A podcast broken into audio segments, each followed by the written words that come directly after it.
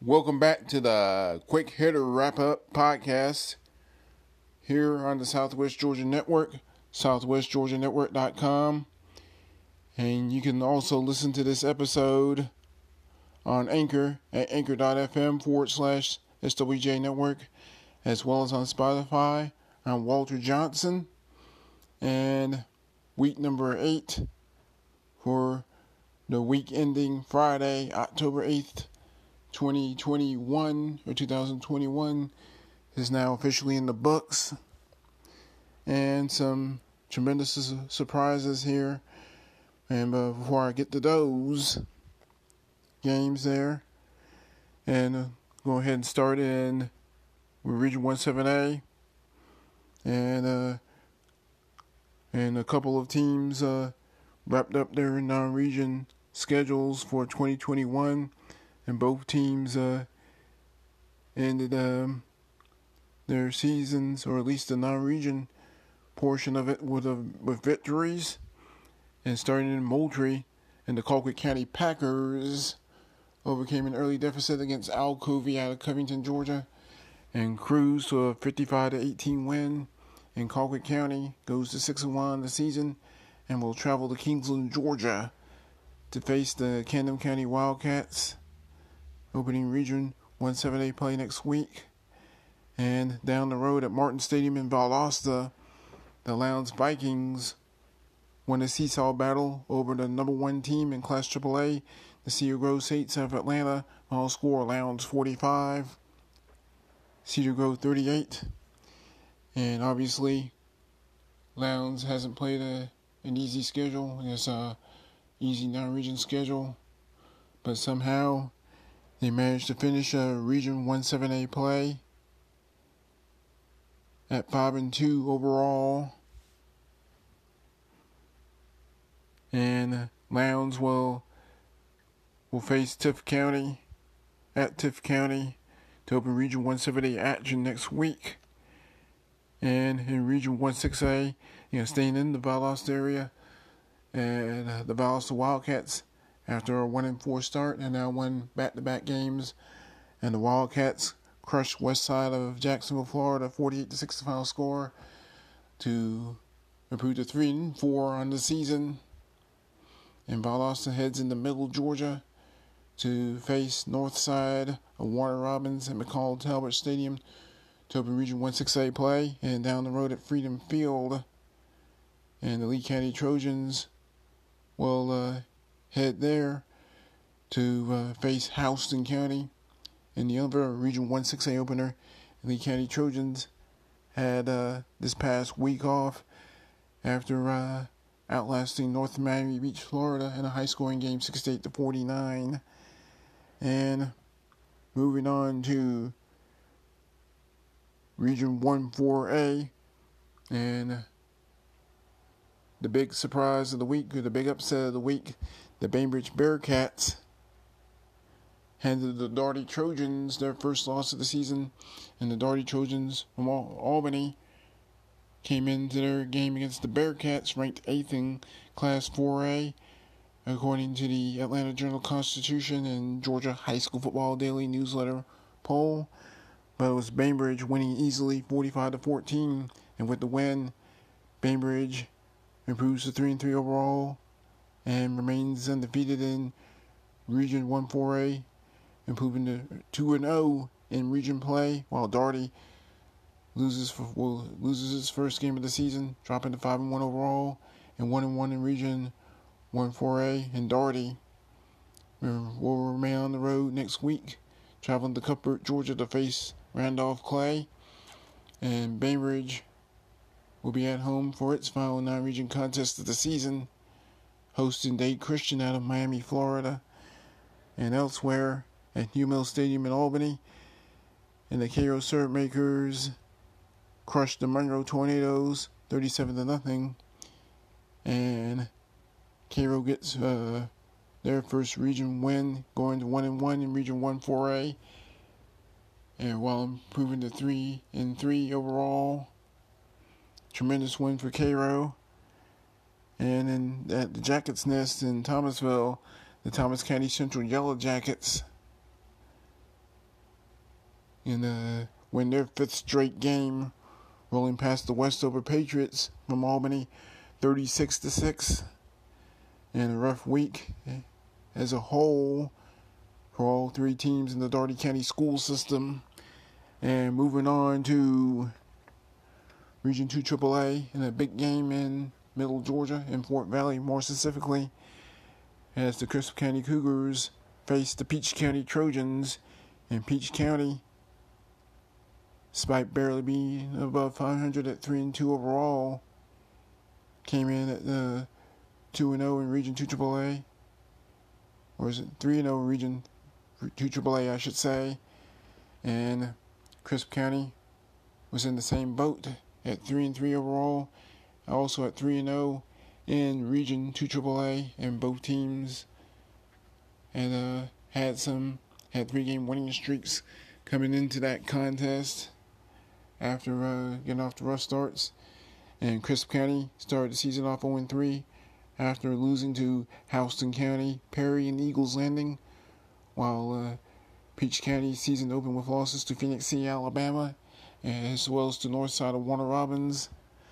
And it was Crisp County and uh, moving into sole possession of first place in Region 2 AAA with a 27 to 14 win over Peach County. With the win, Crisp County not only goes to 4 and 3 overall, but more importantly, they become the only undefeated team in Region 2 AAA, improving to 4 and 0 in uh, Region Action, Region 2 AAA action. And at this point, uh, Crisp County controls its own destiny as uh, far as uh, not only winning a region title, but uh, getting a home field advantage for for at least one, if uh, not two games in the Class AAA playoffs. And as for Peach County, the Trojans fall to three and three overall and three and one in uh, Region Two AAA, and elsewhere in Region Two AAA is the Sumter County uh, Panthers still looking for win number one as the Jackson Red Devils out of Jackson, Georgia, cruise to a convincing 49 6 win. And Sumter County falls to 0 5 on 0 6 overall, 0 5, 0 6, and they're 0 3 in the region. I think Sumter County's 0 5 on the season and dropped to 0 3 in the region. Uh, the way the Sumter County Panthers, which used to be the Americus Sumter Panthers are still looking for win number one in 2021. And in Region 1 AA, the Thomasville Bulldogs had, had no trouble in taking care of the Worth County Rams. And the Bulldogs cruised to a convincing 42 to 7 win over the Rams. To, and Thomasville's now 6 and 1 overall. And also 2 and 0 in Region 1AA. And Worth County falls to 0 and 2 in Region 1AA. And 3 and 4 overall with just three games left to play. So, obviously, if Worth County is to have any shot at uh, advancing to the playoffs for the first time since 2016, if Worth County has is to have any shot at postseason play, now I have to get to work and win out. Pretty much have to run the table and win out, run the rest of the games, maybe get some help along the way. And once again, Thomasville 42, Worth County 7. And and a big uh, stunner came in the annual rivalry contest between Berrien and Cook. And it was Berrien knocking off Cook 25 21.